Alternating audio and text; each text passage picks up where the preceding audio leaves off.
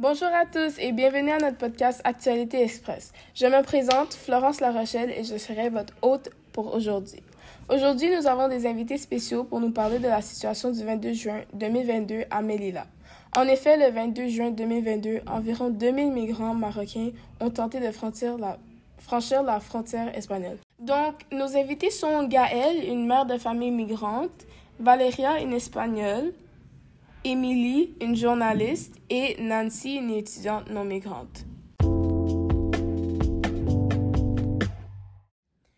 Cette question est dirigée vers Nancy, une étudiante non migrante. Quel est ton point de vue par rapport à ce qui s'est passé à Melilla? Je trouve qu'il est vraiment injuste la façon que les migrants ont été traités à Melilla.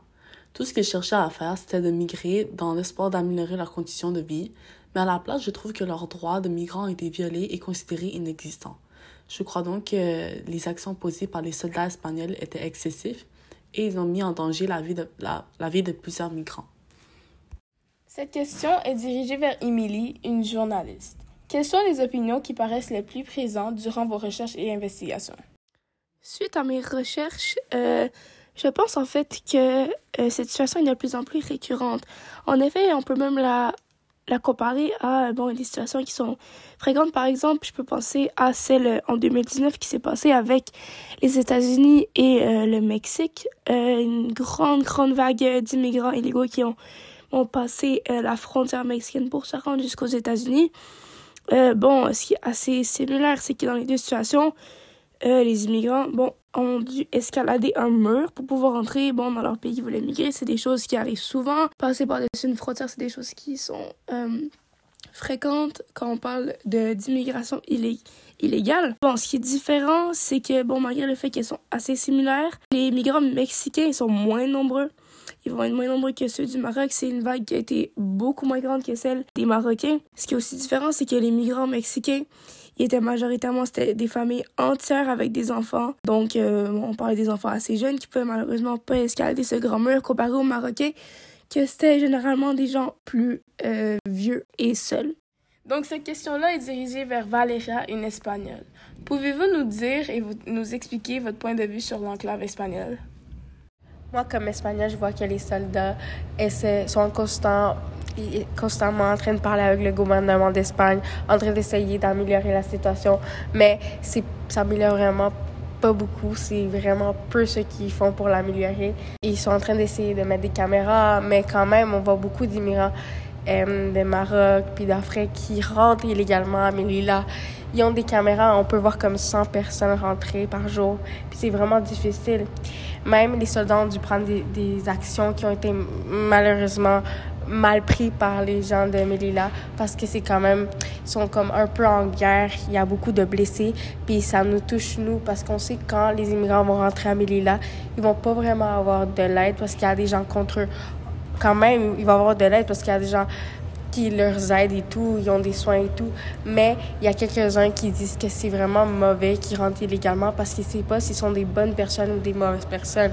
Il y a beaucoup de bonnes personnes, mais quand même, il y a des mauvaises personnes qui veulent vraiment rentrer dans le pays et euh, faire des dégâts et tout.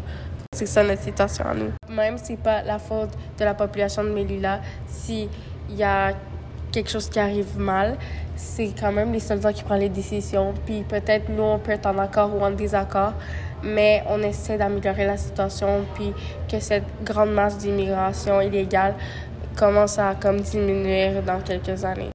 Donc, cette question-là est dirigée vers Gaëlle, une mère de famille migrante. Comment a été votre expérience d'immigration, considérant le fait que vous avez cinq jeunes enfants et que votre mari a été emprisonné en essayant de sortir du Maroc? Le fait de devenir immigrant ici n'a pas été le plus dur, c'est plutôt notre périple qui l'a été. Avec mes cinq enfants et mon mari qui a dû nous quitter en cours de chemin vu qu'elle a été arrêtée, ça n'a pas été vraiment facile. Et puis, la brèche dans la clôture de l'enclave n'était pas assez grande pour que certains de mes enfants passent et j'ai vraiment eu peur de les perdre. Le plus facile a été de l'autre côté de la barrière où nous avons pu demander asile et ils ne pouvaient guère nous interdire celle-ci vu à quoi nous ressemblions. Malgré le fait que mon mari soit emprisonné au Maroc, je sais qu'il est heureux d'où nous sommes aujourd'hui et je sais que grâce à lui, mes enfants auront un avenir meilleur.